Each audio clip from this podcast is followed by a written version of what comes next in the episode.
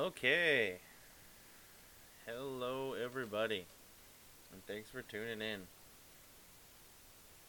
Oh, I have been trying to record this for quite a while now. But I, uh, the microphone I had before crapped out on me, and then bought a new microphone, and the cord was bad, so I had to buy a new cord, and now that cord is finally here. And I'm ready to record. Alright, just said cord a whole bunch of times in a row there. Anyways, to start with, this episode is brought to you by Madera. Madera is a um, camping supply company. They got hammocks and sleeping bags and sleeping pads and inflatable pillows. It's all nice and lightweight, good for backpacking, getting back into uh, back into the hills wherever you really want to go. And uh, they do a lot of good good work around the world there and for every hammock they sell they'll plant a tree in some third world country and anyways um, if you'd like to help support this uh, podcast and buy some great camping gear then uh, visit bit.ly slash F and F podcast. Alright, so today's episode is about, that I'm sure you already know from the title, um, fall fishing in southeast Alaska. Mainly fall trout fishing. Now, my absolute favorite way to catch trout in the fall is with a bead rig. And I know what you're thinking, oh, you know, you can't use a bead. Fly fishing is all about using bug imitations and matching the hatch. And well, you know what? When you're using a bead in the fall in southeast Alaska, that is exactly what you're doing, is matching the hatch, so to speak. Because what those fish are cued in on are salmon eggs. So, you got uh, a couple components to a bead rig. You've got a hook, a bead, a bead peg, a split shot, and an indicator. For the hook, I like to use uh, number two octopus hooks. I used number four last year, but they were just kind of small and I didn't get good hookups on big fish. So I bumped it up a size this year and it seemed to do pretty good when I when I uh, when I could find a big fish.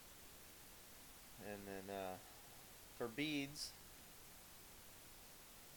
you want to set your bead about about uh, two inches above the hook. Legally, it either has to be free sliding or pegged within two inches of the hook, according to fishing uh, Alaska Fish and Game regulations. And uh, two inches is just about perfect. And then um, above your bead, you're going to have your split shot you you want to set that um, about 12 inches above your bead. And uh, the size of your split shot is going to depend on the depth of the water you're fishing and the speed of the water that you're fishing. And then coming up from your bead or from your split shot, you got your indicator. And typically you want to use something, an indicator that's really going to float your split shot. So I wouldn't recommend, you know, like a feather, a feather indicator or anything real light like that. What I like to use are the uh, thingamabobbers. They work really well, and that's what most people in Alaska use for bead rigs. And now you're gonna set your uh, you're gonna set your indicator about one and a half to two times the distance or the depth of the water away from your bead. And what you're really shooting for is you want that bead to be about two inches above the uh, the bottom. And now, you know, that one and a half to two times isn't uh, isn't rocket isn't science. You know, it's not set in stone. It's it's all going to depend on the speed of the water you're fishing. But I will say, if the water is moving too slow, you probably don't want to fish a bead because just it's they're the fish are to have too much time to be able to look at it, and once they get it in their mouth, they're really to be able to see too quickly that it's not real. You know, there's not a there's not as much urgency for them to get it in their mouth and swallow it as there is when it's moving by real quick. So, I've never had really good luck in really slow moving water.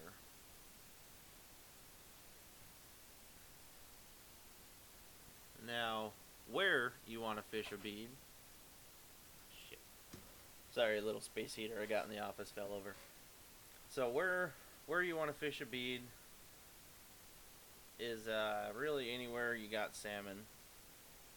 And typically you're going to want to be if you can what you're going to want to do is be is fish below a school of, of salmon because that's where that's where the trout are going to be sitting waiting for waiting for the eggs to come down and uh, my favorite my favorite kind of place to fish though is on a deep pool with a real steep drop off those fish are going to be sitting there right along that drop off, waiting for the eggs to wash over from the spawning grounds up above it. And that is, it's just a perfect place to drift a bead through. Now, sometimes you run into the problem that the fish just don't seem to want to eat a bead, especially when you're getting uh, later on into the season. And that's when it's good to uh, start throwing flesh flies. Because you know the the salmon are gonna be are gonna be uh, spawning and dying and decomposing, so their bodies are gonna start breaking up and the, their flesh is gonna start floating down the river, and that's what the fish are gonna be. That's what the trout are gonna be keyed into at that point. And that's usually getting on into late October or November if you're somewhere that's got a coho run. Or, you know, earlier if you're fishing somewhere with uh, a sockeye run or humpies. And, you know, um, flesh flies come in just about as many varieties as beads do. But the most simplest one is just a real simple bunny fly. I like to I like to have a at least a cone head on there just to give it some weight. And I'll tie them with uh, lead eyes once in a while, but the cone head seems to work pretty good too. And you just leave, you tie it on a number two hook with about a medium length shank, and you leave about a uh, one or two inch tail, and then you wrap forward wrap your uh, bunny fur forward to the eye, tie it off, and there you go. If you're uh, if you're gonna be tying a lot of flesh flies, I would recommend talking to um, Alaska Fly Fishing Goods in Juneau, because they have a bunch of uh, Alaska salmon flesh colors to choose from, like half a dozen or so, and they all look really good you know they're different from your normal just you know white or pink or whatever that you'd get other places. They're you know they're kind of off white with some pink mixed in or you know some kind of salmon pink and white. And uh, you know it, it just it just looks a lot more natural. Now if you want to get fancy with it or if you want to throw a bigger presentation if you're fishing bigger water or fishing for bigger fish, then you can tie a uh, articulated flesh fly, and you know it's it's pretty much the same same as uh, as the bunny fly. You just got a little one extra step in there. Another good thing that I've done is uh, incorporate a bead onto a flesh fly somewhere. You know, like if you're tying an articulated fly, slide a bead down on your uh, on your braid or your wire or whatever you're using to attach your trailer hook. And you know, you want to use kind of washed out bead colors. You know, lots of white and really light pink because that's what they're uh, what they're going to be looking like at that point in the season that you're really going to be wanting to use the flesh flies in. And uh, those work best just on a dead drift. But you can. Um, I've caught, I've caught fish on flesh flies just slowly uh, stripping it in.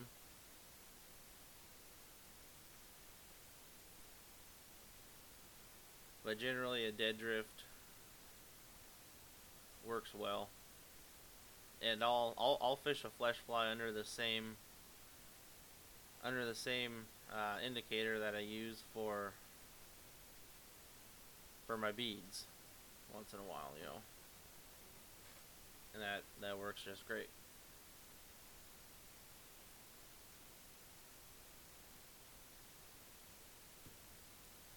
Now, once in a while in the fall, you'll run into uh, fish that just don't want a bead, or they don't want a flesh fly, or maybe you're just tired of throwing those and you want to do something different. That's when you bust out your streamer box. One thing I found very effective in the fall, especially for dollies and big dollies, is a salmon fry pattern. Just a simple um, buck hair, black and white with small lead eyes.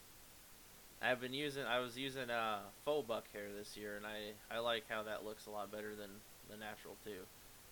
But I've caught I caught a lot of a lot of big dollies on that. I've caught cohos on that. I've caught cutthroat on that. And that so if I'm gonna start throwing streamers, that's usually the one I start with is a uh, fry pattern because everything wants to eat a salmon fry. And then, uh, you know, if you don't have one of those or if that's not working, regular kind of streamer, you know, your classic bucktail tail, chenille body, a hackle, and some kind of weight, you know, either eyes or uh, or bead or cone. And um, pink or white are generally my two go-to colors if I'm fishing something like that. I had I had quite a few quite a few fish on this same same fly that was just pink bucktail, uh, sparkle chenille body, a, um, kind of a smaller pink hackle, and then a black tungsten bead and that uh, that did real well for dollies this fall.